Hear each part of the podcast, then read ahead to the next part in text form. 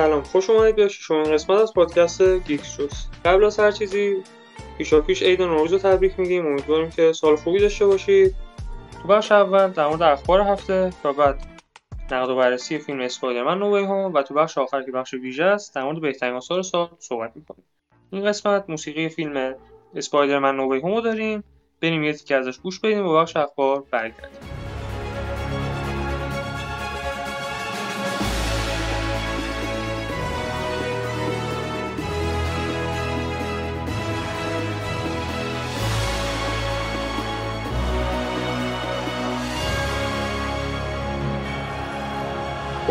مثل همیشه با اخبار شروع میکنیم. علی، این هفته مهمترین خبری که به گوشت رسید چی بود؟ من سلام میکنم به همه همراهان گیکس چویس و عید نوروز و پیشاپیش تبریک میگم. به به، دوباره آمد فصل بهاری و باید عرض کنم خدمت شما که خبر چی از این بهتر که جناب دیمین لیندلوف، خالق سریال واچمن که ما هفته قبل خیلی ازش تعریف کردیم و هی همش گفتیم که به به چه سریالی درست کرده، واچمن چه سریال خفنیه، خبر اومد ایشون داره الان یه استار وارز میسازه و خب چی از این بهتر. انگار که بچه‌ها نشسته بودن منتظر بودن ما تعریف بکنیم، اونا یه چیزی رو بکنن. البته این خبر هنوز نهایی نیست و رسمی نشده، خبر رسمی نیست، ولی با توجه به سابقه این آقا که خب یه اثری درست کرده بود که در عین الهام گرفتن از یک سری کمیک بوک معروف هویت مستقل داشت، از نظر هنری، از نظر داستانی، از هر نظر عالی بود. خب خوشحال میشه آدم که یه همچین کسی پشت یه فرانچایز باحالی مثل استار وارز قرار بگیره و این مژده اینو میده که با یه اثر متفاوت طرف. این خبر برام خیلی خوب بود. آره، منم امیدوارم که ببینیم واقعا یه فیلم درست حسابی استار وارز بعد از سالها. و اینکه همین. مسعود، تو این هفته چه خبر مهمی به گوشت رسید؟ سلام، منم عید نوروز و پیشاپیش به همتون تبریک میگم. دو هفته قبل ما یه بحثی کردیم که اسم سریال The Boys رو آوردیم و انگار برادران در آمازون نشسته بودن، صدای ما رو شنیدن و تریلر فصل سوم سریال The Boys منتشر شد. یه عجب تریلری بود. جدا از این که دو تا هیروی جدید رو معرفی کرد که وقتی اونا بیان اضافه بشن به سریال، کلا تمام این چیزی که توی فصل اول و دوم دیدیم جلوی کارهای که اونا قراره بکنن بچه‌بازی محسوب میشه. یه ادیت خیلی خفنی هم کرده بودن با آهنگ جدید Imagine Dragons که کلاسیه برای اینکه چطور شما بتونید تریلر خیلی خفن بسازی. و نمیدونم، شاید 20 بار من اون تریلر رو دیده باشم تا الان. شما دیدی تریلر رو علی جان؟ حقیقتش نه، چون من سریال بویز رو دنبال میکنم و کلن اثرایی که مطمئنم میبینم تریلرش رو نگاه نمیکنم که اون مزهش حفظ بشه. میدونی حتی رونمایی از اون کاراکترم توی سریال یه حس حال جالبی داره که خب تریلر بالاخره اون ازت میگیره. منم تریلر رو ندیدم به خاطر اینکه هنوز فصل دوم ندیدم، فصل اول فقط دیدم، ولی اگه فصل 3 شروع شه میشم میبینم که دوباره بیام در موردش صحبت کنیم. بعد خبر دیگه هفته این بود که بندهای بفتا مشخص شدن که میریم یه دور مهمتریناشو دوره بکنیم. بهترین فیلم سال Power of the Dog یا گوجت سگ شد که جین کمپیون ساخته و بهترین کارگردانی هم البته بهش دادن. بچه‌ها نظرتون چیست در این دو بخش؟ قدرت سگ واقعا داره قدرتمند عمل میکنه، همه جایزه رو قشنگ بهترین کارگردانی و بهترین فیلم رو داره میبره و قطعا مشخصه که اسکار رو هم میبره، چون تو چند سال اخیر جایزه بهترین فیلم بین بفتا و اسکار معمولا یه فیلم بوده، هر دو اینا یه فیلم رو انتخاب میکنن و در خصوص کارگردانی واقعا حق جین کمپیون بود که ببره این جایزه رو. اگه یادتون باشه قدرت سگ، البته ببخشید درستش قدرت سگ، قدرت سگ فیلمی بود که ما همه تو اون جلسه که تو اون قسمتی که در مورد اسکار حرف زدیم متفق القول بودیم که مثلا نقش اصلی فیلم باید جایزه بهترین نقش اول مرد رو ببره. واسه همین طبیعیه که ببره دیگه. وقتی ما خوشمون اومد دیگه مثلا منتقدای بفتا کی باشن که مثلا جایزه ندن. مهم اینه که ما خوشمون اومد. عالی. بخش بعدی فیلمنامه اقتباسی بود که به کدا دادن، در کنارش فیلمنامه اورجینال هم به پل توماس اندرسون دادن. اینم نظرتون بگید. اگه یاد باشه من گفته بودم که به نظرم بهترین فیلمنامه اقتباسی باید برسه به کدا تو همون قضیه اسکار که خب واسه همین خوشحالم که اینجا اتفاق افتاد. من اتفاقا باید مخالفم. به نظرم بهترین فیلم ناارتباطی باید میدادم به درایو مای کار، مخصوصا اگه داستان موراکامی رو بخونید و بعد برید فیلمو ببینید متوجه میشید که چه کار قشنگی کرد توی فیلمنامه. واقعا اون مسعود هم داستانا رو خونده، نظرش رو بگید. آره منم باید موافقم. اون داستانی که موراکامی نوشته بود یه خورده به هم ریخته بود و اینکه ریوسوکی یاماگوچی خیلی منظم و در قالب سینما آورده بود، خیلی واقعا استعداد میخواد. که من دوست داشتم که بهترین فیلمنامه اورجینال رو The Worst Person in the World ببره. حالا پیتیه برای فیلم لیکوریش پیتزا برده، ما پیتیه رو هم خیلی دوست داریم، ولی من دوست داشتم که اون فیلم جایزه رو ببره که حتی نامزد نشد. بدبخت شدی بهترین بازیگر نقش اصلی مرده که ویل اسمیت برای کینگ ریچارد برده. من به نظرم بین دیکاپریو با بندیت کامبربچ توی نامزدایی که اینجا هستن. نظر شما چی؟ ما هم که همه گفته بودیم کامبربچ. حتی برای من یکی از اون نامزدا نیست، ولی ببین اینو گفتم. آره برای تو آدم درایور اصلا فیلمم نده، تو باید آدم درایور نامزد بهترین بازیگری بشه برای تو. بهترین بازیگر نقش اصلی زن جوانا اسکلن برای فیلم افترلاف که من ندیدمش، ولی برام عجیبه که لیدی گاگا هم توی نامزدا هست. اصلا لیدی گاگا نقش ماستو داشت توی هاوس آف کوچی. به نظرم اتفاقا برعکسه، کدا بهتر بود. توی هاوس آف گوچی به نظر من لیدی گاگا و آلپاچینو تنها کسایی بودن که یه بازیگری ازشون دیدیم. مثلا آدم درایور که اصلا تمام مدت یه آدم آروم، هیچی به هیچی، نصف راه رو که زنه بازیش داد، نصف راه دیگه هم که اصلا معلوم نبود چی بود. خیلی به آدم درایور فرصت هنرنمایی داده نشد. ولی خب لیدی گاگا باز یه ذره هرس و جوش خورد واسه اون پول، واسه همین به نظرم این که نامزد بشه حقش بود. منم با آرمین موافقم. من دوست نداشتم نقش آفرینی لیدی گاگا رو، خیلی اوور د تاپ بود، الکی همه چیزو غلیظ داشت، همه ایتالیایی صحبت میکرد، الکی مثلا چی میگن میمی که چهره الکی داشت انجام میداد، اصلا نیازی نبود. این رو مخ بود برام. ولی برام جالبه که حتی چی جایزه رو نبرده کریستین استوارت برای فیلم اسپنسر، چون واقعا نقش آفرینی فوق العاده ای داشت. آره منم موافقم بود، به نظرم خیلی خوب بود اونجا. اصلا نامزدم نشده کریستین استوارت، انگار بهشون برخورده چون مثلا بفتا مال بریتانیاست و اینا، یه خورده اون خانواده سلطنتی رو یه خورده مثلا بد و اینا جلوه دادن. آره. بعد بخش بعدی بهترین فیلم غیر انگلیسی زبانه که رسیده بود درایو مای کار که به نظرم حقشه واقعا. نظر شما چیست؟ من نظر خاصی ندارم چون نمیدونم نامزدا چی بود. نامزداش پارل مادرز با چند ورست پرسن این دی ورلد و چیزای دیگه. هیچ کدومو من دوست نداشتم. اصلا این بخشو بعد هضم کردن امسال. بخش آخری هم که چی مسئول؟ اصلا تشکری کنم از نظر گرانبهای علی ارکانی. نوکرت هم داداش. چه آخری هم که مهمه چیزه. بهترین فیلم برداریه که فیلم دون برده و همه میگن حقشه. واقعا بود. قطعا همینطوره. بچه گفتم من دونو دیدم یا نگفتم؟ تبریک میگم من به. آره دونو دیدم، بلکه کتابو نخوندم دیگه، طلسمو شکستم. بعد این بود از نامزدایی که نامزد کردن. البته برنده‌هایی که لازم بود بهشون اشاره کنم. بخشای دیگه هم هستن که چندان اهمیتی نداره. خب اگر صحبتی نیست بخش اخبار ببندیم و بریم برای نقد نووی هوم. بریم با گودرت. بریم گودرت عنکبوت. اوکی یه موزیک ریز گوش بدید و برگردیم نقد اسپایدرمن.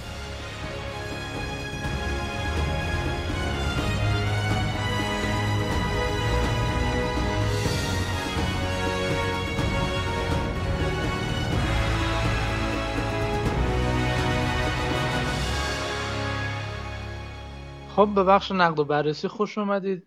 این هفته قراره به جدیدترین فیلم مرد عنکبوتی اسپایدرمن نو وی هوم رو بررسی کنیم که البته قرار نبود این همه اینقدر زود فیلم رو بررسی کنیم، ولی خب کیفیت خوبش لیک شد و ما هم از فرصت استفاده کردیم و فیلم رو دیدیم. الان براتون بررسی میکنیم. کارگردان این فیلم هم مثل دو تا فیلم قبلی اسپایدرمن جان واتس هستش و بازیگرام که همون دوستان همیشگی زندایا و تام هالند و برامکس هستن. علی با تو شروع میکنیم، نظر کلی در مورد فیلم چیه؟ به نام خدا. اول من سلام عرض میکنم به همه اونایی که مثل ما میرن فیلم و دوزی تماشا میکنن و تا که خوبش کلیک میشه میرن نگاه میکنن. من خیلی تشکر میکنم از این همه همراهی. بعد فیلم قدرت عنکبوت همونطور که آرمین گفت من تماشاش کردم و واقعا لذت بخش بود ولی خالی از ایراد نبود. شاید بزرگترین ایرادش سوراخ داستانی اثر بود. یعنی داستان این فیلم اینقدر داغون بود، اینقدر سوراخ بود که اصلا ناجور. به عنوان مثال خب حالا نمیخوایم زیاد اسپویل بشه، همونطور که تو تریلرهاش اگه دیده باشید میبینید که تو این قسمت ابرشرورهای مختلف از دنیاهای مختلف اسپایدرمن ورود میکنن به این دنیای اسپایدرمن تام هالند و خب باید با اسپایدرمن روبرو بشن. نکته جالب اینجاست که یه سری از این ابرشرورها که میان افرادی هن که مثلا تو دنیاهای دیگه مردن ولی الان زنده شدن اومدن اینجا. و نکته بعدی اینه که خب یه سریاشون مثلا فکر کن 2 نفر 3 نفرشون از توی یه دنیا میان که یکیشون تو اون دنیا مرده، بعد اون 2 نفر دیگه یادشونه که اون مرده ولی اون زنده است. یعنی نکته عجیب و غریب داستان اینه که اینا از توی یه دنیا اومدن، از توی زمانهای مختلف و خب همه یادشونه که اون مرده ولی اون زنده است. یعنی یه چیز عجیب و غریبیه. یعنی اگه قراره که تو اینا رو بیاری و مثلا اینو زنده مثلا فکر کن ابرشرور اسپایدرمن مثلا 2 رو برداشتی، 2 قدیمی رو، 2 سم‌ریمی رو که خب تو تریلرها دیدیم دکتر آک بود، اونو برداشتی آوردی، بعد ابرشرور قسمت 3 یادشه که دکتر آک مرده بوده آخر اسپایدرمن سم‌ریمی و خود دکتر آک یادش نیست. خب یعنی چی؟ اگه این آقا قبل از مرگش برداشت شده اومده تو این دنیا، طبعاً ابرشرور قسمت 3 بعد یادش نباشه که این مرده، چون این تو زمان سفر کرده و خب دیگه نمرده و خب قطعاً اثرش رو آینده گذاشته. یعنی قشنگ منطق روایی در حد کتلت توی این فیلم بوده. صرفاً خواستن یه سری کاراکتر رو پشت سر هم جمع بکنن که اون فضای نوستالژیک ایجاد بشه و به اصطلاح ما اثر مثلا 90% فن سرویسه. از طرف دیگه چالش قهرمان داستان، یعنی چالش پیتر پارکر این قسمت و چالش این اسپایدرمن، چالش خودساخته است. یعنی اول فیلم اصلا ما چالشی نداریم، این بنده خدا داره زندگیشو میکنه، فقط میخواد مثلا همه چیز به حال مثلا به حالت عادی برگرده، مردم یادشون بره اسپایدرمن پیتر پارکر بوده. خب بعد در انتهای داستان اینقدر این به خاطر انجام این کار اشتباه میکنه که به اصطلاح شنیدید میگم به مرگ میگم طرف به تبرازی بشه، این اینجوری میشه. یعنی به جایی میرسیم که اوکی اصلا همه دنیا همه چی هم یادشون بره، من برام مهم نیست، فقط وضعیت درست این آبی که قطع شده دوباره وصل بشه. یعنی یک چالش خودساخته است، یک چیز عجیب و غریب و من درآوردیه. هیچ ابرشروری اونجا نمیاد و مثلا مثل سایر فیلم‌های ابرقهرمانی بخواد بیاد یک چالش خارجی بر قهرمانمون بشه. اینا همه موارد و ایراداتیه که خب به داستانش وارده. ولی چیزی که من بیشتر از همه تو این اسپایدرمن دوست داشتم این بودش که ابرقهرمان ما فرصت بازیگری پیدا کرد. یعنی تام هالند تو این فیلم به دلیل چالش‌های شخصی که توی این فیلم باش روبرو میشه، مشکلات شخصی که براش به وجود میاد، این فرصت رو پیدا میکنه که عواطف انسانی رو به نمایش بگذاره. شاید یکی از دلایل دیگه‌ش هم این بود که چون مثلا از همون اول فیلم ابتدای اسپایدرمن قبلی همه فهمیده بودن که پیتر پارکر و اسپایدرمن یک نفرن، بخش عمده‌ای از این فیلم مرد عنکبوتی نقاب به چهرهش نیست، چون دیگه همه میشناسنش. واسه همین به بازیگر این فرصت داده میشه که به تام هالند این فرصت داده میشه که بازیگری بکنه، احساسات و عواطفش رو به نمایش بذاره و از این نظر ما شاهد رشد کاراکتر هستیم. یعنی پیتر پارکر اول فیلم اون پیتر پارکر آخر فیلم نیست. چالش هایی که باهاشون دست و پنجه نرم میکنه از نظر عاطفی ها، احساساتی که تجربه میکنه باعث میشه که کاراکتر ما شکل بگیره. یعنی اون به اصطلاح میگن قوس شخصیتی، رشد شخصیتی هستش. هرچی بذاریم تو این داستان برای پیتر پارکر تا نسبت به سایر آثار ابرقهرمانی MCU به نظر من خیلی خوب شکل گرفته و این از نکات مثبت این فیلم بوده. و خب همون بود نوستالژیکش هم که گفتم، طبعا فن سرویس بودنش هم برای طرفدارای اسپایدرمن خوب بود. در کل فیلم سرگرم کننده ایه. درست داستانش خیلی داغونه ولی بود نوستالژیک و این که به قهرمان فرصت هنرنمایی میده به نظرم باعث میشه فیلمی باشه که ارزش دیدن داشته باشه و لذت بخش باشه. مرسی علی جان. آره منم باید موافقم. فیلمنامه داستان مشکل داره، ایراد خیلی داره و اینم دوباره برمیگرده به مشکلیه که خود MCU برای خودش تراشید دیگه. اومد اینقدر دنیا رو عوض کرده، وقتی بحث تایملاین و سفر در زمان و اینجور داستانا میاد، کوچکترین حادثه میتونه کلا مسیر زندگی میلیون ها نفر رو عوض میکنه. وقتی شما میای همینجور الکی اینو مثلا انگولک میکنی برای اینکه 4 تا شخصیت بیاری مثل نوستالژی باشه، خب این مشخصا ایراد داره. من بزرگترین مشکلی که با این فیلم داشتن سر صحنه‌ای بود که اون 2 تا بزرگوار دیگه میان. من دوست داشتم مثلا یه صحنه خیلی حماسی‌تر باشه، ولی خب باز دوباره MCU کار خودش رو کرد. نظر تو چیه آرمین؟ من هر 3 تا فیلم سگانه رو امروز دیدم و اولیش که هیچی، دومیش بدش نبود، این فیلم خوب بود واقعا. و اینکه مشکلایی که علی گفت رو قبول دارم، یعنی واقعا خیلی فیلم نام سوراخ داره و توضیح نمیده اصلا که چرا چه اتفاقایی میفته و چرا راه حلش اینه. فقط یه سری اتفاقی که میفته تو مجبوری قبول کنی. جدا از این چیزایی که شما گفتید، به نظرم کمدی فیلم مزخرف بود، یعنی اصلا اضافی بود. چین وسط راه خب دیگه واقعا خسته شده بودم از این جوکای بی‌مزه و چرت و پرتشون. خود دکتر استرنج مثلا میاد میگه که اسکوبی دو اسکوپ، یعنی چی اصلا چنین حرفی که تو میزنی دکتر استرنجی؟ مثلا نمیخوره اون شوخی به تو.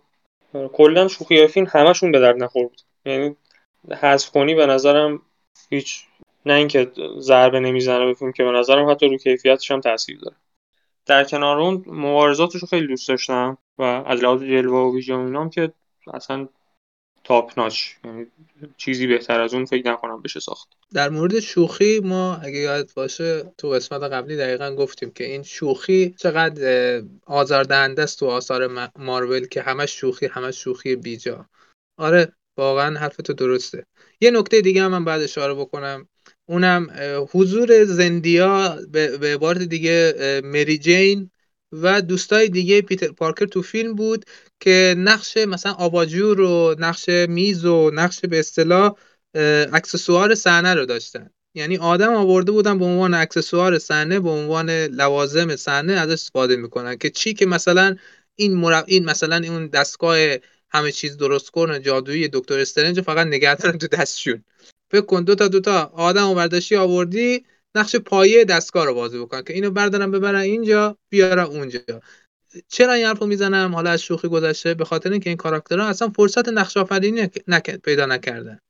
یعنی مری جینی که توی اسپایدرمن، بهتر بگم اسپایدرمنی که توش مری جین فرصت نقش آفرینی پیدا نکنه اصلا اسپایدرمن نیست. واقعا خیلی خیلی عیب بد زشته. و مجبوری مگه که این کاراکتر رو میاری تو تمام لحظات فیلم، با قهرمان داستان همراهش میکنی بدون اینکه کوچکترین نقشی در فیلم نامه در پیشبرد داستان داشته باشه. یعنی شاید شما اگه زندیا رو، میگم زندیا همش، مری جینو یا اون پسر دوست پیتر پارک، اینا رو از داستان اگه حذف میکردی، شاید تنها تأثیری که توی فیلم داشت این بود که مثلا اون دستگاهی که دکتر استرنج ساخته بود و بعد میذاشتن رو میز، دیگه اینا نمیتونستن بگیرن دستشون، اینو بعد پیتر پارکر میذاشت روی میزی، روی جایی توی کوله پشتی. یعنی اینا رو میتونه جاشون رو با یه میز و یه آباجور و یه کوله پشتی توی فیلم عوض بکنی. نیاز هم هزینه کمتری داشت برای تیم سازنده، هم وقت ما کمتر گرفته میشد و این واقعا تاسفباره. خب نه یار، اگه کاراکتر رو میاری برش فرصت نقش آفرینی بده.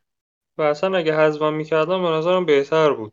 خب یعنی شوخیایی که دارن که اصلا هیچ به درد نمیخوره واقعا.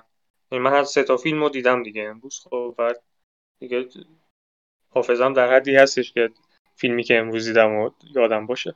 خب در کنار این به نظرم به مثلا میراث سم‌ریمی خیانت شد تو این فیلم. خب شما چون اسپایدرمن 2 اگه دیده باشید آخرش دکتر اختاپوس خودش رو فدا میکنه، اینجا قشنگ اومدن زدن زیرش. و جدا از اون مثلا این شخصیتایی که گفتی اضافی هم قبول دارم. من مسعود نظر تو چیه؟ منم موافقم تا حدودی، به خصوص اینکه زندایا همین 2-3 هفته پیش سریال یوفوریا آخرین قسمت فصل 2 اومد و یکی از بهترین نقش‌آفرینی‌های چند سال اخیر رو تو اون سریال داشت و اینکه کارگردان نتونست از چنین بازیگری بکشه واقعا جای تأسف داره. حالا آرمین تو که دیدی فصل اول یوفوریا رو میدونی مثلا زندایا چه نقش‌آفرینی. آره اصلا زندایا بازیگر خوبیه، خب فرصت بهش بدی خوب بازی میکنه، ولی اینجا فرصت نبود. خب اون ویلنایی هم که توی فیلم هم عملا از سگانهای دیگه برداشتن آوردن. به خاطر همینه که ما پرداخت خاصی ازشون نمیبینیم. خب چون قبلا به اندازه کافی پرداخت داشتن. خب در کنار این من انتظار اکشن بیشتر داشتم از فیلم، یعنی اون آخر که نبرد نهایی به نظرم کم بود اکشنش. نه من مشکلی نداشتم و خیلی خوشحالم که توی اذیت نمی‌کرد، میتونست بهتر باشه. آره. خوشحالم که توی این قسمت دوتا اسپایدرمن هم به نظرم خیلی جای کار داشت. یعنی خیلی لوس بود. ورود چیزو دوست داشتم. مشکل اصلی منم با فیلم همون ورود اون دوتا بزرگوار بود. ولی خب خیلی خوشحالم که با تام هالند اینجای فرصت مهیا شد که بتونه استعداد بازیگری خودش رو نشون بده، چون این بنده خدا رو هی چپ و راست میکوبیدن همه جا، فقط این بازیگر نیست فلان بیساره. دیگه بالاخره نشون داد که اگه فرصت بهش بده فیلمنامه مثلا یه سکانس خوبی داشته باشه این آقا بلده مثلا بازیگری. آره مثلا اون سکانسی که زیر بارونه قشنگ نشون میده بازیگریشو، یا کلا از نیمه دوم فیلم به نظرم خیلی بازیگریشو قشنگ میشه حس کرد چقدر خوبه. کلا فیلم به نظرم نیمه اولش خیلی ضعف داره ولی نیمه دومش بهتر میشه، مخصوصا که اکشن بیشتره اون ضعفاش کمتر به چشم میاد. داستان نمیگن بهتره، در واقع داستان نگن بهتره. آخه میدونی مشکل چیه؟ ویلنایی که آورده واسه سگانای قبله، خب دکتر استرنجی که آورده واسه ماروله و این وسط هویت مستقلی که بخواد دست و پا کنه و داستان خودشو بگه سخته یه ذره. و از اون ورم مولتیورس رو داریم که مثلا احتمال زیاد تاثیرش توی فیلم مولتیورس ها متنسی که قراره بیاد هم مثلا قراره ببینیم. بخاطر همین به نظرم از یه نظر مثلا چاره نداشتن جز این کار. اینم باز دوباره دردسری که خود MCU با این بزرگ کردن دنیای خودش برای خودش تراشیده. آره چون مثلا من یه سری از فیلم‌ها MCU رو ندیدم ولی اصلی مثلا اونجرز رو دیدم. خب ولی قشنگ حس میشه که اونایی که ندیدی تاثیر داره یه جایی. ولی بازم ترغیب نشدم که برم بقیه رو ببینم. منم که الان لیست فیلم‌ها و سریال‌ها که قرار از این به بعد بیاد از MCU رو داشتم میدیدم. یعنی انقدر زیاد بودن که گفتم که من یه دونه نهایتاً دو تا بیشتر نبینم از این. آقا میدونیم مثلا همون فرمول قبلیه دیگه، یعنی من جایی نشیدم که مثلا بخوان روی کردشون رو عوض کنن. تازه دارن بدترم میکنن، یعنی شما باید تمام فیلم ها رو دیده باشی. آخر همین فیلم اومدن اشاره کردن که آقا واندا ویژن سریال دیدی یا نه، چون واندا قرار برگرده و راجع به یه خرابکاری بزرگی که تو اون سریال کرده که من ندیدم و اثرش رو اینجا ما میبینیم صحبت بکنه. یعنی شما باید اون رو ببینی، طبعا باید مثلا لوکی رو ببینی. خب قبلا فقط حداقل باید اونجرها رو میدیدی، میدونی تو نسل قبلی شما باید حداقل آثار سینمایی رو میدیدی تا بتونی فیلم ها رو حالیت باشه. اینجا نه تنها باید سینمایی رو ببینی، باید سریال ها هم ببینی. یعنی یک لول بردن اون پیوستگی رو بالاتر، شما باز بیشتر باید براشون وقت بذاری که خب به نظر من قابل قبول نیست. سینما میکشونه تو دیزنی پلاس. دقیقاً بله. به نظر من اصلا قابل قبول نیست. باید آثار سینمایی. منفی گفتم در مورد فیلم، یه ذره نکات مثبت بخوام بگم، خیلی بار درام فیلم خوب بود. یعنی با اینکه ضعف داشت بازم تونسته بود در بیاره اون درام رو. خب مخصوصا که خودت هم اشاره کردی که اسپایدرمن ماسک رو صورتش نیست و دوربینم اون جایی که باید بهش نزدیک میشه. یعنی یه کلوزآپ زیر بارون داره مثلا، خیلی خوبه. اینو ترکیب کنید با موسیقی که فیلم داره که اصلا عالی. یعنی این چیزاست که باعث میشه مثلا بعضی وقتا بتونید ضعف‌های فیلم رو نادیده بگیری بشینی لذت ببری و این چیزی بود که دوتا فیلم قبلی نداشتن به نظر من تا حد زیادی. فکر کنم تموم شدیم. آره دیگه نظری ندارید در مورد فیلم؟ نه اگه میخواید خاطره از فیلم براتون بگم جالبه بخندید بگو بخندید. از این مصاحبه زندایا داشت تعریف میکرد که سکانس‌های این زندایا و دوستشون این نقش چارپایه رو که داشتن ایفا می‌کردن توی فیلم تموم شده بود. بعد اینا اومده بودن آقا مثلا فردا و پس فرداش اومده بودن که مثلا یه چیز از فیلم برداری و فیلم سازی یاد بگیرن. کارگردان فیلم اینا رو میگه آقا برید خونتون، شما دارید حواس منو پرت میکنید، نمیذارید من درست کارامو بکنم. بعد اینا میگن اوکی ما رفتیم. پس فردا دوباره میان، بعد میبینن جیمی فاکس بازیگر نقش الکترو دو تا بلندگو گذاشته دیسکو رو انداخته، کارگردان هم وسط داره غر میده. بعد اینا هم اومدن گفتن آها ما داشتیم حواس تو رو پرت میکردیم داداش، تصور کن کارگردان وسط غر بده. احتمالا همون منظورش این بوده که مال ما خار داشته انگار. آره زیبا. آره دیگه قشنگ خود داد تعریف می‌کنه، دو تا بلندگو گذاشته غیر میداد. من دیگه حرفی در موردش این ندارم، چیزی یادم نمیاد واقعا. اگه چیزی ببندیم بخشو بریم بخش آخر که طولانیه واقعا. ببندیم. آره جمع کن. خب این بود از بخش نقد و بررسی فیلم اسپایدرمن نو وی هوم. میریم با بخش سوم که بخش ویژه ما از فیلم و سریال و بازی‌های مورد علاقه ما از سال گذشته است برمیگردیم.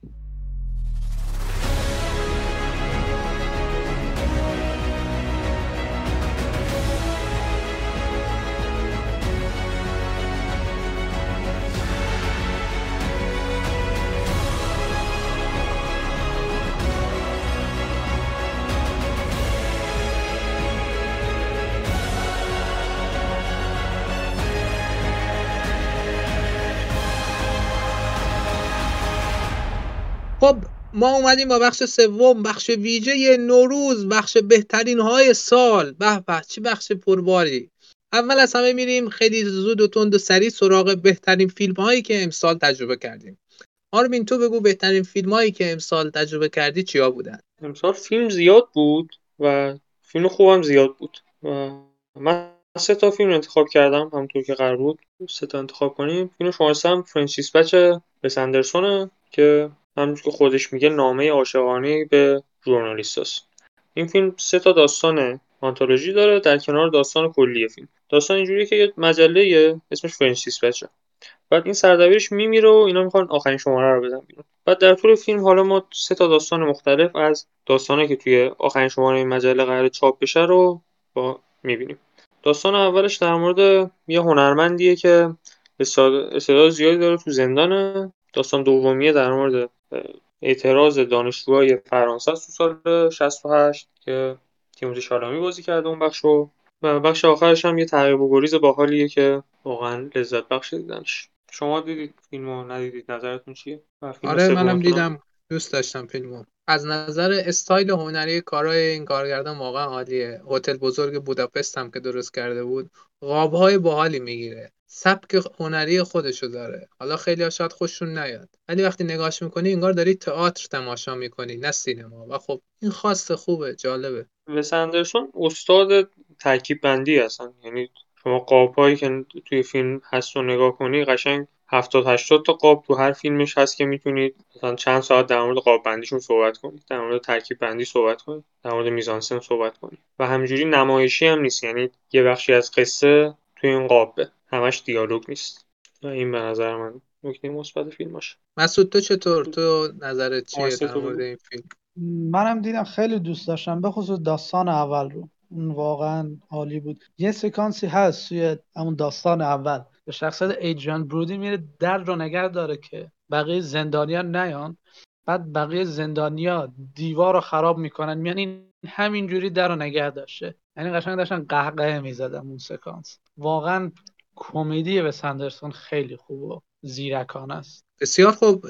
فیلم دیگه چی بود آرمین؟ من فیلم شما دوم درایو مای کاره که مسعود هم دوست داشت و تو دوست نداشتی، از روی یه داستان کوتاه مردم بنون زنانه موراکامی ساخته شده و فیلم با اینکه طولانیه به نظر من خیلی واقعا دیدنش لذت بخشه و یه جایی میتونست کوتاه‌تر باشه ولی در کل دوست داشتم و فیلم شما دوی من از امسال. در مورد این فیلم هم به تفصیل صحبت کردیم فکر کنم تو قسمت دوم. آره حالا اینجا می‌اشاره کنیم. داستان فیلم در مورد یه مردیه که زنش میمیره و در طول فیلم با نبودش سعی میکنه کنار بیاد، در کنار این که یه سری از اتفاقای گذشته زنه روی زندگی حال مرد تاثیر داره. در کنارش این مرد داستان کارگردان و بازیگر تئاتر یه پروژه جدید قبول میکنه که اونجا یکی از همکارای قبلی زنش رو میبینه و با یه دختری آشنا میشه که رانندشه و در طول فیلم رابطه این مرد رو با این دوتا میبینه که چه اتفاقی میفته. مسعود نظرت رو بگو. منم این فیلم خیلی دوست داشتم و یکی از مورد انتظارترین فیلم های من از امسال بود و با وجودی که 3 ساعت بود فیلم من یه ضرب تماشا کردم، لذت بردم و واقعا این سبک فیلم هایی که آروم داستان روایت میکنن رو من خیلی دوست دارم. حالا برسیم به فیلم های برتر من. میدونید که من چقدر دوست دارم این مدل روایت رو. علی هم که دوست نداشت فیلم. نه من روایتش به نظرم بیش از حد کند بود و خسته کننده بود. برای من واقعا دوست داشتم. فیلم اول من ساخته لوکاراکس. بگو به حرفت مسئول. خواستم بگم من میدونم فیلم اول چیه. اونو که همه میدونن دیگه. بگم. بگو. فیلم اول من انت ساخته لوکاراکس که آدم درایور و ماریان کوتیار بازی کردن توش و خیلی فیلم خوبی بود و از اول تا آخرش لذت بردم. یه فیلم موزیکاله که در مورد یه بازیگر تئاتر و یه مردیه که استندآپ کمدی اجرا میکنن. رابطه عاطفی این دوتا رو میبینیم که چجوری به فنا میره. مسعودم به نظرم دوست داشتیم فیلمو تا اونجا که یادم. من با بعضی چیزا فیلم مشکل دارم ولی در کل تجربه خیلی خوبی بود امسال. خیلی خوشم میاد که لوکاراکس کارگردان خاصیه و دوست داره ریسک بکنه. من از این نظر واقعا به فیلم احترام میگذارم. نکات مثبت فیلم حالا بخوایم اشاره کنیم، آدم درایور فوق‌العاده است بازیش. مخصوصا آخر فیلم یه موزیکی هستش که میخونه و فوق‌العاده است اونجا. البته تو طول فیلم هم هست دوست تا دیگه. بعد در کل یه جاهای فیلم توی موزیک زیاده روی کرده، یعنی تعداد موزیکات زیاده، یعنی یه جایی اصلا هم میشه خود سکانس ها حذف کرد و هم موزیکش رو شاید حذف کرد اگه خود سکانس ها نشه. یعنی خیلی زیاده روی کرده بود تو استفاده از موزیک، ولی کلا موزیک قدرتمندی داره فیلم. برادران اسپارکس تیکوندن واقعا. دقیقاً مشکل اصلی منم با فیلم همینه، زیادی آهنگ.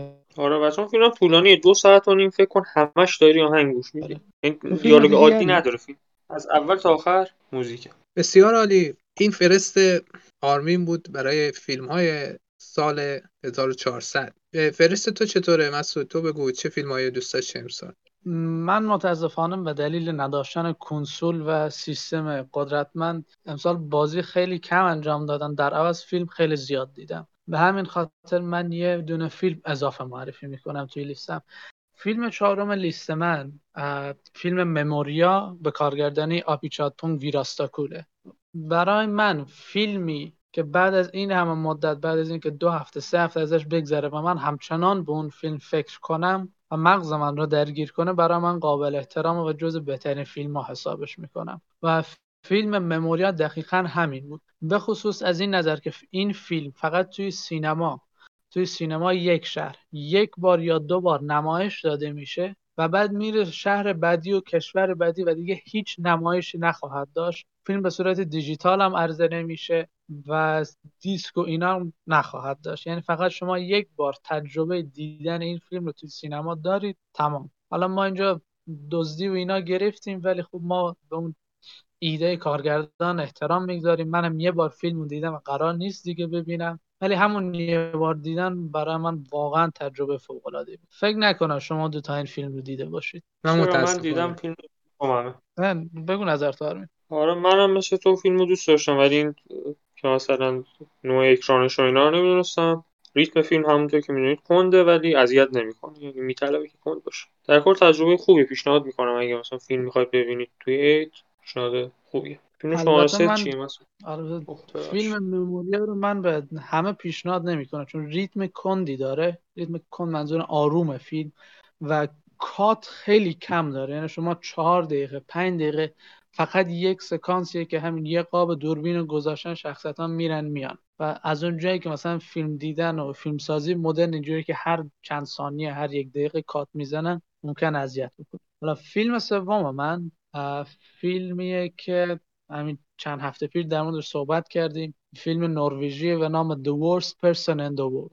من وقتی این فیلم رو دیدم گفتم فیلم فوق‌العاده‌ایه، ولی هرچی زمان گذشت، 1 هفته 2 هفته گذشت و من به دیالوگا سکانس‌های فیلم بیشتر فکر کردم، متوجه شدم که چقدر اثر فوق‌العاده و جاه طلبانه‌ایه و این بود که شد جز تاپ 3 من از سال گذشته. من میدونم شما دوتا خیلی دوست نداشتید فیلمو. آره نظرم تو قسمت دوم گفتیم که چی بود، اگه دوست داشتید میتونید به قسمت دوم نقد و بررسیش رو گوش بدید. فیلم دوم چی مسعود؟ فیلم دوم من فیلمی که همین اخیراً هم اکران شده، فیلم دوم کوگونادا افتر یانگ. من واقعا فکر نمی‌کردم این فیلم منو اینقدر تحت تاثیر قرار بده و اینقدر زیبا باشه، ولی خب اینم جادوی کوگوناداست که یه فیلم 1.5 ساعته میسازه، آخر سال میاد و تبدیل میشه به یکی از بهترین فیلم‌هایی که من سال گذشته دیدم. حالا علی هم دفعه قبل فیلم رو ندیده بود ولی الان دیده، میخوای نظرتو بگو علی. من فیلمو دیروز یه مقدار نگاه کردم، تقریبا نصفشو نگاه کردم و بعد خیلی خوابم گرفت و رفتم خوابیدم. اما این ایراد فیلم نیست، ایده فیلم رو درک میکنم و هدف کارگردان رو درک میکنم. فیلم در مورد اینه که همونطور که شما تو نقد بررسی گفته بودین که از یه لیوان چایی خوردن لذت ببریم، از نگاه کردن یه درخت لذت ببریم و همین لذت از چیزایی که ما هر روز میبینیم بی‌تفاوت از کنارش رد میشیم. به نظرم ایده قشنگه. خب طبعا فیلمی که همچین ایده‌ای هم داره طبیعیه که یه مقدار کشدار باشه و ریتمش آهسته باشه، کشدار نه، یعنی فیلم میطلبه اون ریتم آهسته رو. درسته که برای من خسته کننده بود ولی ایرادی به فیلم نیست، منم دوست داشتم فیلمو، باعث میشه قدر زندگیو بدونم. بسیار عالی. و فیلم اول من و بهترین فیلمی که من سال گذشته دیدم فیلم گرین نایت به کارگردانی دیوید لوریه. من اگه بخوام تمام چیزایی که من از یک فیلم سینمایی رو میخوام این فیلم داشت. جاه طلبانه بود، ایده های جدید داشت، روایت متفاوت، کارگردانی فوق‌العاده، بازیگری عالی، دیزاین، سینماتوگرافی، همه چیز این فیلم از نظر من بی‌نقص بود و قطعاً بهترین فیلمی بود که سال گذشته دیدم. آرمین تو ندیدی نه؟ نه من گذاشتم عید ببینمش. عالی. علی تو که دیدی نظرتو بگو. فیلم گرین نایت از نظر سینماتوگرافی فوق‌العاده بود، یعنی اون قاب‌ها و اون نماهای واید شاتایی که میگرفت واقعا عالی بود. ولی خب به نظر من داستانش مقدار آدمو سردرگم میکرد. اقتباس خوبی از افسانه شوالیه سبز به اصطلاح پادشاه آرتور نبود به نظرم، چون اونجا تکلیف داستان با خودش مشخص بود، اینجا تکلیف داستان از یه سری جهات مشخص نبود. ولی نماد پردازی که تو اثر بود خیلی اشاره به طبیعت و جایگاه طبیعت و اینا داشت، قشنگ. ولی خب میگم سینماتوگرافی و نمادگرایی اثر دوست داشتم، اما روایت داستانیش به نظرم خوب نبود. حالا من موافق نیستم ولی خب اینجا بحث خیلی طولانی داره که از در زمان برنامه ما نمیگنجه. حالا علی جان تو بگو بهترین فیلمایی که سال گذشته دیدی چیا بودن؟ من خیلی زود و تند و سریع میگم. سومین فیلمی که دوست داشتم فیلم دون بود که خب اثر دنی ویلنو بود با موسیقی فوق‌العاده هانس زیمر و ابعاد اون فیلم و عظمت اون فیلم و کسی که این فیلم رو دیده باشه فکر نمی‌کنم ازش خوشش نیاد. فیلم فوق‌العاده‌ای بود، هم از نظر ران تایم از همه نظر خوب بود. من اقتباس دیوید لینچ رو از دون دیدم و دوست نداشتم، ولی این به نظرم خیلی بهتر بود و خیلی هم اپیک به اصطلاح افسانه‌ای و عظیم بود فیلم. واقعا تنها افسوس همینه که کاش اینو میرفتم تو آی مکس میدیدم، همین، اینقدر فیلم خوب بود. و خب فیلم دومی که دوست داشتم و دوست دارم بهش اشاره بکنم یک فیلم ایرانیه، به نظرم ما باید به فیلم‌های ایرانی هم نگاه بکنیم. فیلم شنای پروانه اثر محمد کارت با بازی جواد عزتی. داستان فیلم حول این قتلای ناموسی و یه همچین وضعیتی میگرده و هم در کنار اینکه یه فیلم اجتماعیه داستان پرپیچ و خمی داره و بازی متفاوتی از جواد عزتی به تصویر میکشه. خب همه ما جواد عزتی رو با کارهای طنز میشناسیم، البته کسایی که یه سریالی هم اخیراً بازی کرده بود که اسمش رو یادم نمیاد، من اون رو ندیدم، محبوبه اون رو دیده بود، از اتاق فرمان بهم میگن اسم زخم کاری بوده. آره کسایی که سریال زخم کاری رو دیدن خب قطعاً مثلا با این طرف با این سبک کارهای جواد عزتی آشنا دارن، ولی برای منی که اون سریال ندیده بودم اثر متفاوتی بود، هم از نظر بازیگری داستانی خیلی عالی. و خب اثر شماره یک من برای امسال فیلم بندتا بود به کارگردانی پول ورهوون که کارگردان فیلم روبوکاپ بود که خب روبوکاپ از قهرمانان دوران کودکی منه. من به عشق روبوکاپ اومدم این فیلم رو دیدم و عجب فیلمی بود. یک فیلم درام تاریخی با اقتباس از واقعیت بود، با اقتباس از یک داستان واقعی که داستان یه راهبه‌ای به نام بندتا رو روایت میکرد که توی فکر کنم قرن 17 هم بود، چطور میاد ادعای پیغمبری و اینجور چیزا میکنه، معجزه میکنه و کلاً یه شهری و به واتیکان رو به هم میریزه، بعدم که خب حواشی که داشته و چه اتفاقایی میفته. فیلم هم از نظر بازیگری فوق‌العاده بود، بازیگری ویرجینیا افیرا که بازیگر خود بندتا بود واقعا فوق‌العاده بود. چطور نقش مثلا یه آدم از یه طرف یه وقتایی مثلا بهش وحی میشه میره تو حس حال عرفانی، یه وقتای عادی، یعنی واقعا مثل یک انگار که تو واقعا اونجا این آدم واقعی دچار این بیماری‌ها شده، دچار این چند شخصیتی، دگرگونی شخصیتی شده. قشنگ اینو براتون به تصویر میکشه. بازیگری فوق‌العاده، داستان بسیار جذاب و چند لایه به شما میاد میگه که آقا این دین چقدر میتونه ابزار باشه برای سرکوب شما، برای شستشوی مغزی مردم. از اون نظر بسیار عالی.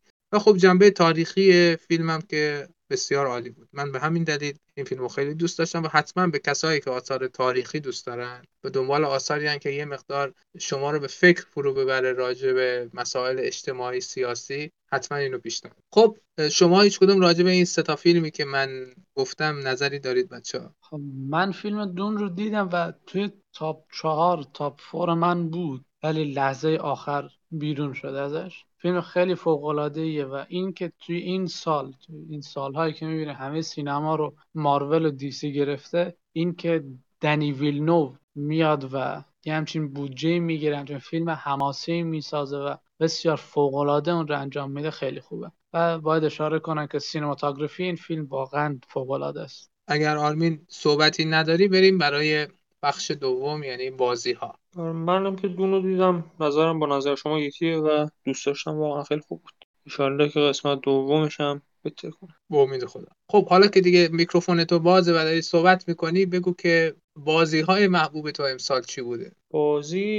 من اکثر بازی امسال رو سعی کردم که بازی کنم و اونایی که انحصار پلی استیشن بوده فقط بازی نکردم. بازی شما سه من سایکوناتس 2 که بعد از سالها انتظار استاد تیم شیفر زحمت کشید و بازی رو داد بیرون. خیلی بازی خوبیه، از لحاظ هنری و از لحاظ تنوعی که داره واقعا فوق‌العاده است. و یه بارم نمیدونم تو کدوم قسمت در مورد صحبت کردیم که انمی دیزاین فوق‌العاده‌ای داره و کلا از همه لحاظ بازی خوبیه. یه سری ضعف‌ها هم داره بازی که منتهیاً ریتمشه که واقعا ریتم درست حسابی نداره بازی. یعنی همین که شما وارد اکشن میشی دوباره 200 تا دیالوگ میندازه و این خراب میکنه کارو. هم ریتمو خراب میکنه و هم تو اعصاب شما میره و باعث میشه که وسطای بازی احتمال داره که ول کنید حتی بازی. بعد بازی شما دوی من گاردین آف گالاکسیه که برخلاف انتظارم دوستش داشتم. یعنی مارول اونجرز پارسال واقعا افتضاح بود و من فکر میکردم که اونجرز دیگری در راه، ولی اینجوری نشد. حالا یه بررسی هم نوشتم تو سرگرمی ازش، اینجا تبلیغ کنم که برید بخونید. ولی در کل خیلی دوست داشتم گاردین آف گالاکسی و این شیمی بین شخصیت‌ها رو خیلی خوب درآورده بودن و یه ذره فقط آخر بازی طولانی میشه و یه ذره شخصیت اصلی میتونستن قدرتشو بهتر کار کنن. ولی جز این هم روایت خوبی داره که توی گیم آورد هم جایزه برد این روایتش و هم گیم پلیش واقعا فانه. بعد بازی شما یکم هم که الدن رینگ که زندگی رو از ما گرفته چند وقته و خواب و خوراک درستابی نداریم بخاطر الدن رینگ. اینم زیاد توضیح نمیدم چون تو قسمت‌های قبلی ما قسمت 4 بود فکر کنم الدن رینگ صحبت کردیم. برای اونجا مفصل گفتیم ازش. شما نظرتون در مورد این بازی چیه؟ مسعود تو چی میگی راجع به این بازی‌ها؟ از این بازی‌هایی که گفتیم من فقط سایکونات 2 رو بازی کردم و بخش قبلی گفتم که من خیلی بازی نکردم امسال بازی‌های جدید رو و جز محدود بازی‌هایی بود که سیستم من تونست اجرا کنه و واقعا من لذت بردم از سایکونات 2. و تنها مشکل من این بود که اواخر بازی ریتم یه خورده مشکل داره، ولی در غیر از اون من لذت تمام و کمال بردم از این بازی، به خصوص از لیول دیزاین و انمی دیزاین بازی. یه مرحله ای است که عمرن من تا آخر عمرم فراموش کنم، اونجایی که شما میرید یه بند موسیقی هست، اونا رو باید دور هم دوباره جمع کنید که یک کنسرت عجیب و غریبی رو اجرا کنن. خیلی الهام شدیدی از آلبوم The Dark Side of the Moon پینک فلوید و حوادث و حواشی گروه بیتلز گرفته بود که اینا رو کنار هم بذارید یه ترکیب عجیب و غریب و سمی میشه. من واقعا دوست داشتم. در خصوص گاردین آف دی گالاکسی و الدن رینگ هم نظری ندارم چون بازی نکردم. من هر ستای این بازی‌ها رو بازی کردم. گاردین آف گالاکسی رو تازه بازی کردم که اومد روی گیم پس و آخرین بار که سر یه بازی اینقدر از ته دل خندیده بودم اصلا یادم نمیاد. اینقدر این شوخی‌های گاردینز آف گالاکسی خوبه. اونجایی که تو خطرن بی خودی شوخی نمی‌کنن، جدیان. یکیشون جونش به خطر میفته، کاراکترها هم استرس بارشون وارد میشه. یعنی اینجوری نیست که بگن خب ما که میدونیم قرار نجات پیدا کنیم. شوخیش به اندازه بود و به نظر من تنوع انواع شوخی داشت، یعنی شوخیش یک جور نبود، یه جا مثلا شوخی موقعیتی داشت، اینا توی موقعیتی اتفاق میافتاد که آدم خندش میگرفت. یه وقتی اینا نه شوخیشون سر به سر هم دیگه گذاشتن بود و هم تیکه مینداختن، یا یه وقتی دیگه شوخیشون از اسکلیشون میومد، یعنی اشتباهی میکردن که تو خندت میگرفت. و اینکه اینقدر در عین که اندازه رو نگه داری در شوخی کردن، تنوع داشت بدی به این شوخی ها. به قول آرمین شیمی اینا خوب در اومده بود، ارتباط کاراکترها خوب در اومده بود، از این نظر برای من خیلی خوب بود. سایکوناتس هم که به تفصیل صحبت کردیم، الدن رینگ هم که همینطور، به نظرم دیگه راجب اینا صحبت نمی‌کنیم و برید قسمت‌های قبلی رو گوش کنید که در مورد این بازی‌ها صحبت کردیم. مسعود تو چه بازی‌هایی امسال تجربه کردی؟ من امسال فقط 2 بازی تجربه کردم، یکی سایکوناتس بود که صحبت کردم در موردش، و بازی اول من بهترین بازی که تجربه کردم تمومش نکردم، بازی ریترنال مال استودیوی هاوز مارکیه. من آدمی بودم که کلا با ژانر روگلایک مشکل داشتم، ولی سر بازی هیدیس یه خورده به این ژانر علاقه‌مند شدم و اون چند ساعت اولی که این شانس رو داشتم ریترنال رو تجربه کنم، من عاشق این ژانر کرد. چون کنسول دوستم بود و من متاسفانه نتونستم بیشتر از 3-4 ساعت تجربه کنم بازی رو، و خب اینم حیفه. ولی خب من توی اینترنت اینا در مورد داستان و فلسفه بازی خوندم، گیم پلی ها رو دیدم، مکانیزم‌ها اینا رو مطالعه کردم و به نظرم جز بهترین بازی‌هایی بود که سال گذشته اومد و برای من بهترین تجربه بود، چند ساعتی که تونستم این شانس رو داشته باشم. این ریسکی که کارمندا استودیو هاوز مارکی کرد در این حد بزرگ و عجیب غریب است که میشه قشنگ یک کتاب ازش نوشت که اینا چه دردسرایی کشیدن سر ساخت بازی ریترنال، و این که چطور یه استودیو مثل هاوز مارکی قبلا فقط بازی اندی میساخت، این استودیو فقط یک شانس داشت که همچین بازی بزرگ تریپل ای بسازه و تمام امیدش همین بازی بود که خوشبختانه جواب داد و فروش خوبی هم داشت، تونست دل گیمرها رو هم به دست بیاره. سونی هم در نهایت اون رو جز زیر مجموعه خودش قرار داد و برای من شخصا اون چند ساعتی که ریترنال رو تجربه کردم بهترین تجربه گیمینگ از پارسال بود. بسیار عالی. من که تجربه نکردم، آرمین هم که گفتش با انحصاری های پلی استیشن رو تجربه نکرده، درسته آرمین؟ آره، من 2 ساعت بازی کردم خب و دوست داشتم اون 2 ساعت رو، ولی برای اینکه مثلا نظر درست حساب بدم به نظرم کافی نبود، چون بازی روگلایکه دیگه، بازی روگلایک 2 ساعت کمه براش. درسته. خودت میرسیم به خودم داشتی میگفتی، ببخشید بگو. من گفتم که خودت بهترین بازی امسال چی بود؟ آره، بازی‌های من، بازی شماره 3 من الدن رینگ بود که خب دیگه اینقدر حرف زدیم دیگه حالمون داره به هم میخوره. بازی شماره 2 من اسپریتفرر بود که فکر میکنم تو قسمت اول پادکست در موردش صحبت کردم. چرا دوستش داشتم؟ چون بازی متفاوتی بود. بازی بود که رفته بود سراغ سوژه‌ای که هیچ کی دوست نداره بهش بپردازه و اونم مردنه. این که چطور مردن خوبه، آقا مردن هم بخشی از زندگی بپذیر. و خب این که بتونی این ایده شجاعانه رو، موضوعی که هیچ کی دوست نداره رو خیلی خوب در بیاری و کل بازی هم بر پایه عواطف انسانی و محبت کردن و ارتباط عاطفی بنا شده باشه و این بازی خوب در بیاد، به نظر من عالیه. این بازی شماره 2 من بود. بازی شماره 1 منم The Forgotten City بود، اثر مدرن استوری تلر، استودیو مدرن استوری تلر که یک بازی ایندی بود و بسیار بازی شگفت انگیزی بود. اینقدر منو جذب کرد که من به خاطرش ویدیو هم درست کردم که به تحلیل عمق داستانی این بازی پرداختم که اگه دوست داشته باشید میتونید ویدیو رو تو کانال یوتیوب من ارکانی گیمینگ تماشا کنید.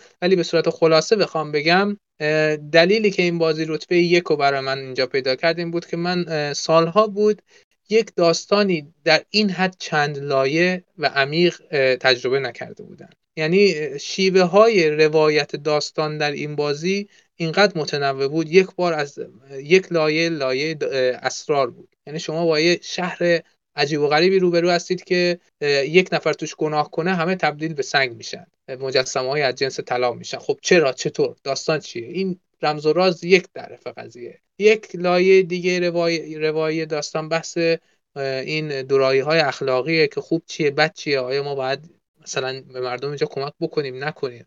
لایه سوم بحث فلسفی کاره که حالا مثلا شما خوب و بد رو تعریف کردی، اصلا چطور تو خوب و بد رو میتونی تعریف بکنی؟ که حالا باید بیای بگی میتونیم اجراش رو کنیم یا نه. یعنی بعد فلسفی داره داستان. یه بعد دیگه هم بعد تاریخیه که نشون میده آقا چقدر همه تمدن‌ها در طول تاریخ اومدن منم کردن، ولی ما که الان نگاه میکنیم به همشون میگیم تمدن عقب مونده، تمدن در قداون و مثلا اینا همه در برابر تمدن ما هیچن و پس آینده ما رو چطور قضاوت میکنه. این لایه لایه بودن روایت و اینا همه فقط در روایت داستانه. بازی جز این استوری تلینگ و جز این نریتیو روایت چیز خاصی نداره ولی همینو اینقدر زیبا در آورده که خب من نزدیک 20 ساعت 25 ساعت این بازی رو تجربه کردم. بازی فکر کن داستانی خیلی کوتاه و برای همین رتبه 1 من بود. حالا نمیدونم اگه شما بازی کردید یا صحبتی دارید راجع به این گزینه‌های من گوش میکنم. نه من بازی نکردم. من تعریف این فیلم این بازی رو خیلی شنیده بودم و توی لیستم هست که تجربه کنم ولی هنوز موفق نشدم متاسفانه. ان شاءالله در سال جدید ان شاءالله. خب در بخش سوم خیلی زود و تند و سریع بریم سراغ سریال. مسعود تو که آخرین نفر صحبت کردی الان یقتو بگیرم، بیا بگو ببینم که چه سریال خوبی دیدی در این سال جدید. والا من سریال که سریال خوب جدید ندیدم، یعنی مثلا فصل 2 و 3 بقیه سریالا بود، ولی یه انیمه دیدم که قطعاً بهترین انیمه‌ایه که من تا حالا دیدم و بهترین سریالی هم بود که سال گذشته دیدم و اونم انیمه کاوبوی بیباپه. انیمه کاوبوی بیباپ انیمه کلاسیکه، فکر کنم 1999 یا 1998 پخش شده، 26 یا 25 قسمت بخش سال 1996 پخش شده و کلا یکی از سخت‌ترین کارهایی که شما میتونید بکنید اینه که ژانر این اثر رو مشخص کنید، چون هم کمدیه، هم نواره، هم درامه، هم رومانسه، هم ادالسنس، هم سایفای، هم فلسفیه، هر چی شما بخواید این هست. واقعا چیز عجیب غریبی. در کنار اون هم فصل 2 ویچر رو دیدن که خیلی دوست داشتم و همین فعالیت سریالی و سریالی بنده بسیار پایین هست برعکس آرمین باقری که هفته یه دونه سریال میبینم. آره دیگه ما تقسیم کار میکنیم. آرمین تو چی سریال دیدی؟ من هفته فکرم 4 تا 5 تا فصل سریال میبینم. سریال که زیاد دیدم ولی سریالی که امسال منتشر شده بخوام بگم شماره 3 سینس فرام مرج یا صحنه‌ای از یک ازدواج. این اقتباس یه سریال به همین اسمی که ایمار به ما ساخته و خیلی واقعا بازی اسکار آیزاک و جزیکا ساستین تو این سریال فوق‌العاده است و از همون سکانس‌های اول مانور داده میشه روی این موضوع. در کنارش داستان فیلمو خیلی میگم فیلم داستان سریال رو خیلی دوست داشتم و 5 قسمت هم بیشتر نیست، میتونید 5 قسمت 1 ساعت است میتونید ببینید و جالبه و زاویه‌های مختلف رابطه این دو تا زوجی که توی سریالن هم خیلی قشنگ در آورده بود. خانم شما دیدید یا ندیدید؟ نه من ندیدم. به تو پیشنهاد میکنم حتما ببینید. چشم، چون مینی سری محبوبه هم دوست داره، منم دوست دارم. سریالایی که ببینید تموم بشه دیگه منتظر نشی که دوباره 2 سال دیگه دست جدیدش بیاد. من عاشق این سریالم. وقت ملت ایرانو نمیگیرن. عالی. سریال دوم ویچر، فصل 2 ویچر که واقعا لذت بردم از دیدنش. همش هم توی یه روز دیدم و یه ریویو هم نوشتم رو سرگرمی، بازم دارم تبلیغ میکنم که دوست داشتید برید بخونید. ویچر واقعا یکی از بهترین سریال فانتزی بود که تو این چند سال دیدیم، حتی از فصل آخر گیم آف ترونز که به مراتب بهتر بود. اون که قشنگ یک فصل میتونیم در مورد بد بودن اون صحبت کنیم. ولی ویچر رو خیلی دوست داشتم. هنری کویلش خوب بود، از فصل اول بهتر بود. قشنگ از هر جنبه‌ای که حساب کنی پیشرفت داشت سریال. خیلی خوشحالم که این روایت غیر خطی رو کنار گذاشتن. علی تو ندیدی ویچر رو؟ مگه میشه ما ویچر رو ندیده باشی؟ این چه حرفی میزنه؟ معلومه که دیدیم. قشنگ بود آره، از فصل 1 خیلی بهتر بود. ولی شماره 1 هم تد لاسو فصل 2 که از اپل تی وی پلاس پخش شد و این سریال فوق العاده است. این فصل اولو که من دیدم گفتم دیگه محال از این بهتر بشه و از این بهتر شد. یعنی از ثانیه اولی که تد لاسو شروع میشه تا آخر میخندید و اون جایی که نمیخندیدم قشنگ یه داستان پرپیمون داره و واقعا فوق‌العاده است. مثلا یه شخصیت جدید به داستان اضافه میشه تو فصل 2 که یه لول سریال رو میاره بالاتر. اینو حتما پیشنهاد میکنم که ببینید. مثلا کمدی هم هست برای عید خوبه. چشمن که میبینم. فوتبالی هم هست ببینید. خب حتی دیدی مسعود؟ چی؟ نه من ندیدم متاسفانه.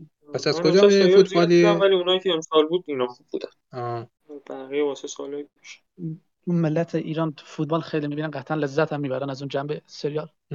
آخه سریال زیاد به فوتبال اهمیت نمیده، بیشتر به شخصیت‌ها اهمیت. یعنی فوتبال مثلا کلا تو هر فصل شاید یه رتبه بهانه است. آره بهونه است خشن. فوتبال بهانه است، اومدیم خودتو ببینی.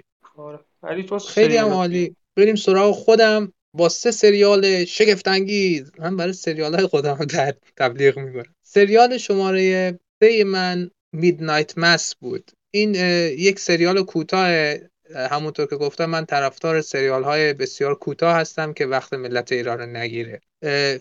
سریال میدنایت مس هم مال همون تیم سازنده‌ایه که سریال The Haunting of Blair Manor و The Haunting of Hill House و اینا رو ساخته بوده و خب این تیم ثابت کرده که در ساخت آثار ترسناک خیلی خوب عمل میکنه. به همین دلیل این فیلم هم بسیار عالیه و در عین اینکه شاید نشه گفت ترسناکه، میشه گفت دلهره آوره، تریلره، در عین این حال اون بازم همونطور که گفتم شاید دیگه تا حالا منو شناخته باشید، من در آثار هنری دنبال یک پیامم، یک معنا و مفهومم. یعنی من هنر برای هنر زیاد برام جذاب نیست، واسه همینه که پیام قشنگی همین اثر داشت. یعنی در دل خودش داشت میگفتش که این چیزهایی که ما مثلا کتب مذهبی و دین رو میخونیم و برداشت خوبی ازش داریم، شاید یک نفر اگه مثلا این رو ببره توی موقعیت بدم قرار بده، از بدی هم میشه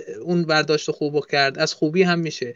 یعنی مثلا تعریفی که از محبت، تعریفی که از یه فرشته، تعریفی که از زیبایی داریم، یک چیز سابجکتیو به قول انگلیسی ها، یعنی فردیه. یعنی اون چیزی که شاید دین شما کتاب مقدس رو میخونی و به تو میگه این خوبه، به تو میگه این مقدسه، ممکن اگه من بخونم فکر کنم یه چیزی که بده اون خصوصیات خوبو داره. و چقدر مهمه که ما چشمونو باز بکنیم و با عقل بریم جلو، نه با صرفاً ایمان. الان این دومی اثری بود که ضد دین بود، من معرفی کردن که منم بکنم دو گونی. خب عرض به خدمت شما که اثر دوم خیلی برای من جالبه که هیچ کدوم از شما اصلا از آرکین حرف نزدید. خیلی سرمون ما گیمریم و آرکین به نظر من بهترین، بر تو 4 جالب. از ویچر گفتی، آرکین به نظر من بهترین اقتباس از روی یک ویدیو گیم بود. تو دنیای سینما یا دنیای ویدیو یا دنیای سریال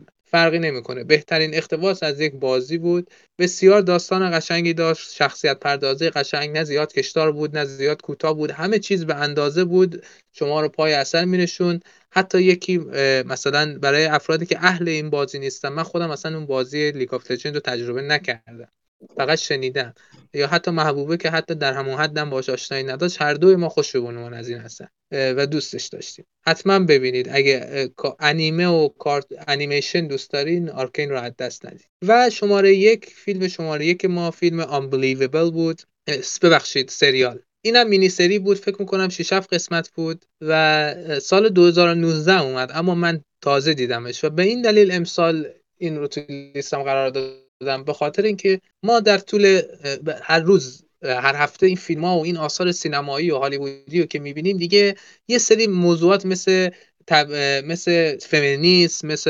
اقلیت‌های جنسی، دیگه یه چیزایی هستن که تو همه فیلم‌ها باید باشن و خیلی ابزار تبلیغاتیه و فیلم‌ها خیلی روی این مسائل مانور میدن، اما کمتر اثریه که تونسته باشه این مسائل رو درست پیاده بکنه و قشنگ در بیاره و فراتر از یک شعار اونا رو تو اثر پیاده سازی بکنه. فیلم Unbelievable دقیقاً همین کارو میکنه. داستان یک دختریه که مورد تجاوز قرار گرفته ولی کسی حرفشو باور نمیکنه، تا اینکه دو تا کاراگاه خانوم میان روی این کیس و از اونجایی که خودشون خانومن، خودشون تو فضای پلیس آمریکا با تبعیض جنسیتی روبرو شدن، تصمیم میگیرن که این کیس رو پیگیری بکنن و این متجاوز داستان رو پیدا بکنن و داستان خیلی بیخ پیدا میکنه. لازم به ذکر که داستان کاملا واقعیه، بر اساس یه اتفاق واقعی این مینی سریال ساخته شده و هم از نظر داستانی قشنگه، هم همونطور که گفتم پیاده سازیش قشنگه.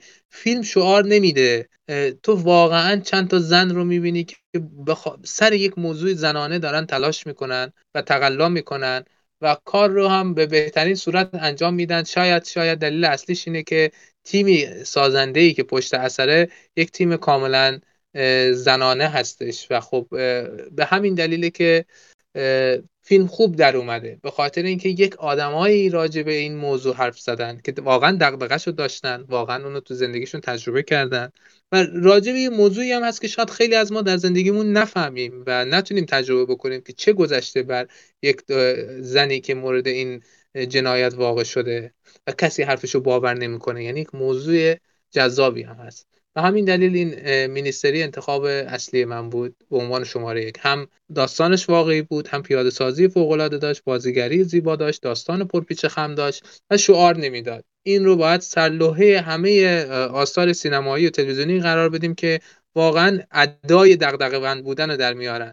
یه 4 تا کاراکتر رنگین پوست و اینا میارن که بگن آره مثلا ما به فکر اقلیت‌ها هستیم. نه آقا، شما به فکر اقلیت‌ها نیستید، اینان که به فکر مثلا دغدغه اجتماعی دارن، حالا به فکر زن‌ها هستن، به فکر اقلیت‌ها هستن، کسایی که این مفهوم پرداختن به موضوع اقلیت‌ها و پرداختن به موضوع یک قشر آسیب پذیر در تار و پود اثر قرار گرفته باشه، نه اینکه فقط مثل یه پوستر، مثل یک بازیگر رنگ پوست صرفا بیاری، مثل اکسسوار باش برخورد کنی که یک کاراکتر همجنسگرا بیاریم که بگیم آره همجنسگرا هم هستن.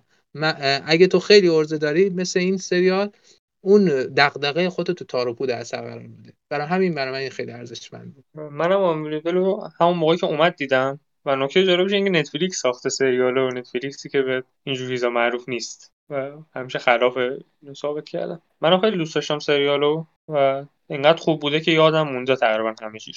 نکاتی که گفتی قبول دارم، در کنارش اینکه قسمت اول سریال خیلی تمرکز داره روی وضعیت دختره بعد از این اتفاق و چقدر قشنگ نشون میده که این پروسه چی میگن صحبت کردن با پلیس و اینکه یه جایی حتی پشیمون میشه و انکار میکنه اون اتفاقی که افتاده به خاطر فشارهای روانی که روش هست و سریال اینو فوق‌العاده درآورد.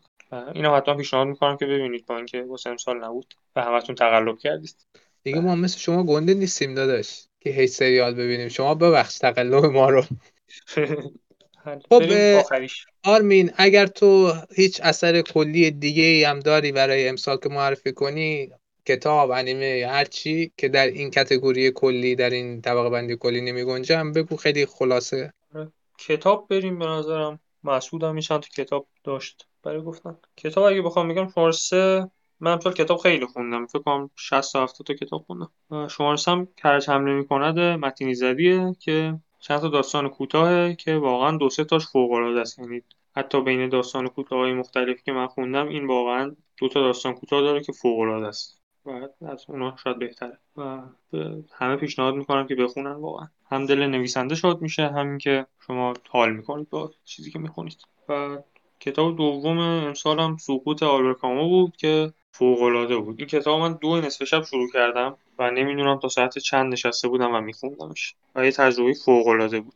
اگر که به اگزیستانسیالیسم و اینا علاقه دارید اصلا از دست ندید و به نظرم بهترین کتاب آلبرت کامو هم همینه. تا بین اونا که من خوندم از تا اونو بیگانه خیلی بهتر. مسعودم فکر کنم خونده بود اینا. مسعود تو نخوندی؟ من فقط چند صفحه اولشو خونده بودم بعد گذاشتم کنار، چون اون موقع اصلا حال و حوصله همچین ابزوردیسم و نیهیلیسم سنگینی رو نداشتم. من شیرجه زدم توش 2 نصف شب بودم و بهترین کتابیم که امسال خوندم. مسعود چیزی می‌خواستی بگی؟ گفتن 2 نصف شب خوندی، تاثیراتش هنوز مشخصه داداش. ما سعی کن دیگه اون موقع کتاب نخونی. آره، بهترین کتابیم که خوندم سگانه بنیاد آسیموف بود که یه داستان علمی تخیلی فوق‌العاده است و جلد اولش رو قشنگ برداشتم تا آخر خوندم. جلد دوم سومش رو بعد یه ذره طول کشید چون نداشتم اون موقع، تا خریدم و گرفتم اینا طول کشید. ولی خیلی پیشنهاد میکنم اگه علمی تخیلی تا الان نخوندیدم گزینه خوبیه. یعنی هم مفاهیمش انقدر پیچیده نیستش که گیج بشید، گیج که البته نه، یه ذره کلمه درستی نیست، بهتر میشه گفتش که درگیر داستان نمیشید زیاد. بذار این تیکر دوباره بگم، ببخشید خراب کردم. از کجاش بگم؟ از اونجایی که می‌خواستی بگی هم گیج نمیشی هم مفاهیمو. اگه علمی تخیل تا الان نخوندید گزینه خوبیه، چون هم چیزهای پیچیده نداره و مفاهیمش رو خیلی ساده توضیح میده و هم داستان خیلی جذابی داره. با اینکه داستان کوتاهه ولی به هم ربط داره توی 3 تا جلدش با هم. به شدت پیشنهاد میکنم، فوق‌العاده است. مسعود تو چه کتابی خوندی امسال و بهتریناش چی بودن؟ منم امسال کتاب زیاد خوندم. الان بدون ترتیب رتبه بندی همینجوری بگم، کتاب دون یا تلماسه فرانک هاربرت رو خوندم. یکی از بهترین کتاب‌های علمی تخیلیه که نوشته شده و نکته جالب اینجاست که کتاب بنیاد آزیموف بود فکر کنم، این در جواب اون نوشته شد، یعنی اونو نوشتن بعد فرانک هاربرت گفت اوکی منم می‌نویسم در جواب اون کتاب. کتاب نسبتاً قطور و طولانیه ولی دقت فرانک هاربرت به جزئیات و صحنه‌سازی و فضاسازی اون کتاب واقعاً بی‌نظیره. من معمولاً کتاب خیلی سریع نمیخونم مگر اینکه واقعاً منو جذب کنه و این کتاب که فکر کنم من نسخه انگلیسیشو خوندم حدوداً 600 صفحه هم هست، توی 10 روز یا 12 روز تمومش کردم، واقعاً خوب بود. تو خوندی کتاب تلماس رو آرمین؟ نه، من یه فصل اولشو خوندم بعد دیگه درگیر کتابای دیگه شدم وقت نشد. عالی. ولی حتما میخونم چون مثلا فیلم دوم دون که میخواد بیاد از ادامه این کتابو کتاب بعدیه، مسیحای تلماسه. آره دقیقاً. این کتاب دیگه که خوندم من خیلی لذت بردم، مال الن دو باتن، تسلی بخشی های فلسفه، این ترجمه فارسیشه، من انگلیسیشو خوندم، The Consolation of Philosophy. برخلاف تمام این کتابای انگیزشی و نمیدونم انرژی مثبت و اینا، الن دو باتن آدمی که خب دکترا توی فلسفه گرفته دانشگاه آکسفورد یا نمیدونم دانشگاه دیگه است انگلیس، و توی این کتاب میاد 6 تا فلسفه مختلف از 6 فیلسوف مختلف رو میگه که آقا شما ببین تو زندگی چی مشکل داری، یکی از این فلسفه ها برات کار میکنه یا یکیشون یا ترکیبی از این فلسفه ها، نمیاد مثلا به تو تحمیل کنه آقا باید فلان کار کنی فلان کار کنی، فقط توضیح میده که اکثرا این مشکل به این خاطره و راه حلی که فلان فیلسوف گفته اینه، حالا تو دلت میخواد اینو عملی کن، دلت میخواد عملی نکن، هر جور راحت. شما خوندین این کتابو؟ نه ولی من گرفتمش که بخونم. بسیار عالی. کتاب دیگه‌ای که من خوندم و خیلی منو تحت تاثیر قرار داد 1984 جورج اورول بود که اون اولای سالم خوندم و واقعا رمان سیاسی و دارک خیلی خوب. من میدونم که آرمین خونده و اونم قشنگ عشق کرده بود کتاب. آره من اونو پارسال خوندم و فوق‌العاده بود، یعنی تو 2 شب خوندم رمان و عشق کردم. یه دونه فیلمم داره مال سال 1984 دقیقاً و نکته جالبش اینه که همه سکانس‌های فیلم دقیقاً تو تاریخ فیلم برداری شدن که توی کتاب نوشته. مثلا اینکه توی کتاب نوشته 12 سپتامبر فلان اتفاق افتاده، اینا اومدن 12 سپتامبر فیلم برداری کردن و اون فیلمم به نظرم اگه کتابو خوندید بعدش برید اون فیلمم ببینید. ولی و حالا در مورد همینم یه دونه کتاب هست، مسکو 24 فکر کنم، نگاه کنم ببینم اسمش چیه. آره تو توضیح تو بده تا من ببینم.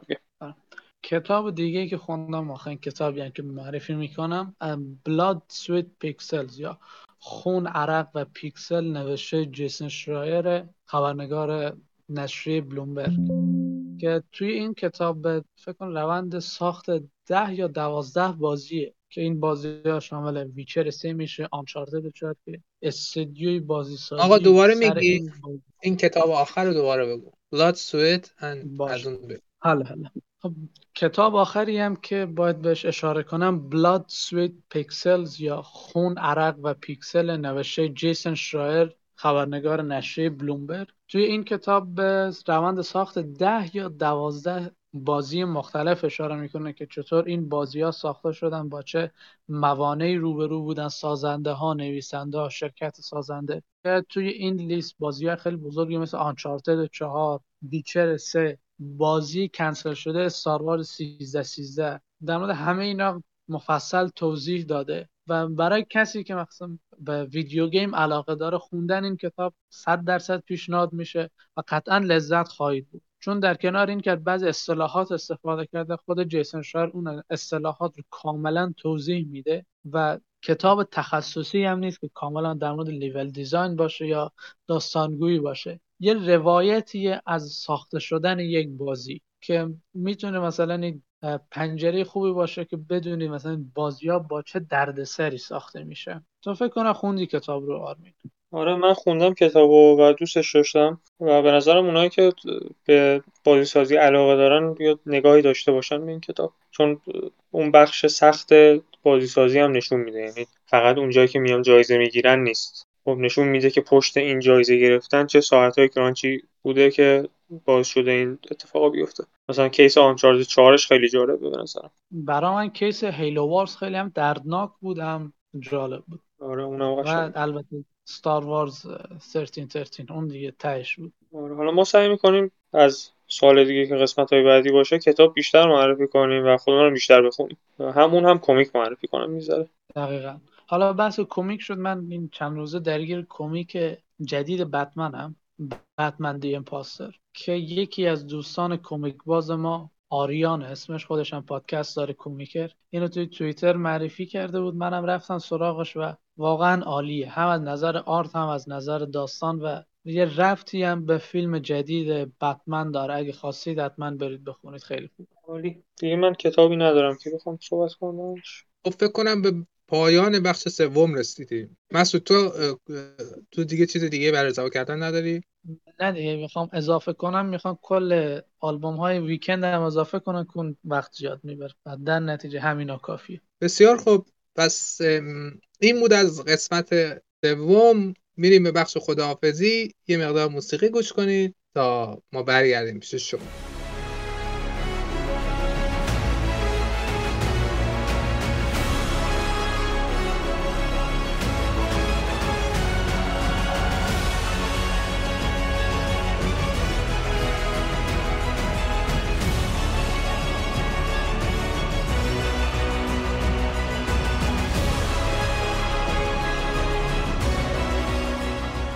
خب این بود از ششمین قسمت پادکست گیگ شو. امیدوارم که از شنیدنش لذت برده باشید.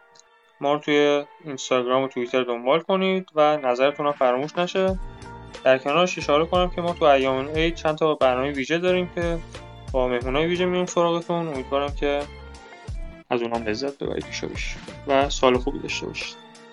مرسی از اینکه گوش دادید این قسمت رو. امیدوارم لذت برده باشید. توی نظرات و کامنت ها برای ما از فیلم‌ها و سریال‌ها و بازی‌های مورد علاقتون از سال گذشته بنویسید و سال نو خوبی داشته باشید.